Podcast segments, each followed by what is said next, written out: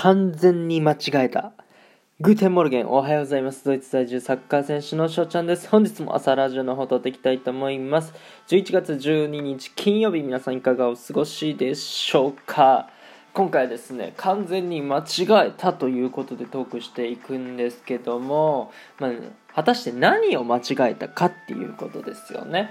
まあ、これはですね、まあ、今の話ではなくて高校1年生の時の話なんですけども、まあ、皆さん、ね、高校行ってはる方、まあ、行かなかった方も、ね、いらっしゃるとは思うんですけども、まあ、高校どこの高校も多分校外学習っていうのがあると思うんですよね。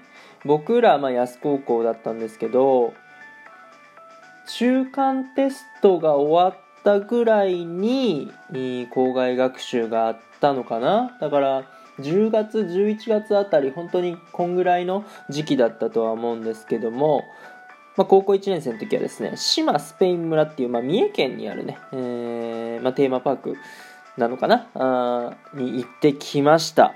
そう。ねここまで聞くと別にね高校生の楽しい、ま、青春の1ページみたいな感じでね校外学習でワイワイしてる状況が想像つくのかなっていうところなんですけども僕はですねここでね大きな間違いをしてしまうんですね。はい。それ何かというとですね服装でございます。はい。まあ、当時、まあ、今もですけどそこまで服に興味はあなくてじゃあ全然興味がないかって言われればそうでもないですよ。そらかっこいい服装とかそのおしゃれだなとかね全然思われたいなとかは思いますけども。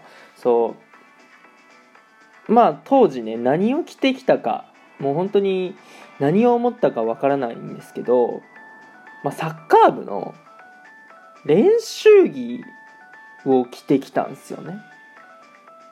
どうしてって思います。もう当時のね翔ちゃんに僕聞きたいですよ。なんで練習着着てきた校外学習に行ってね。そう。女の子もいるしもちろんねサッカー部の友達学校の友達もいるわけなんで。そう。ですけども私服で来いやと、まあ、今考えてみるとそのチームの練習着ってかっこいいんすよ。そう。まあ安の練習着はねかっこよかったです正直。そう。それもあってああかっこいいしいいなって多分思っちゃったんでしょうね。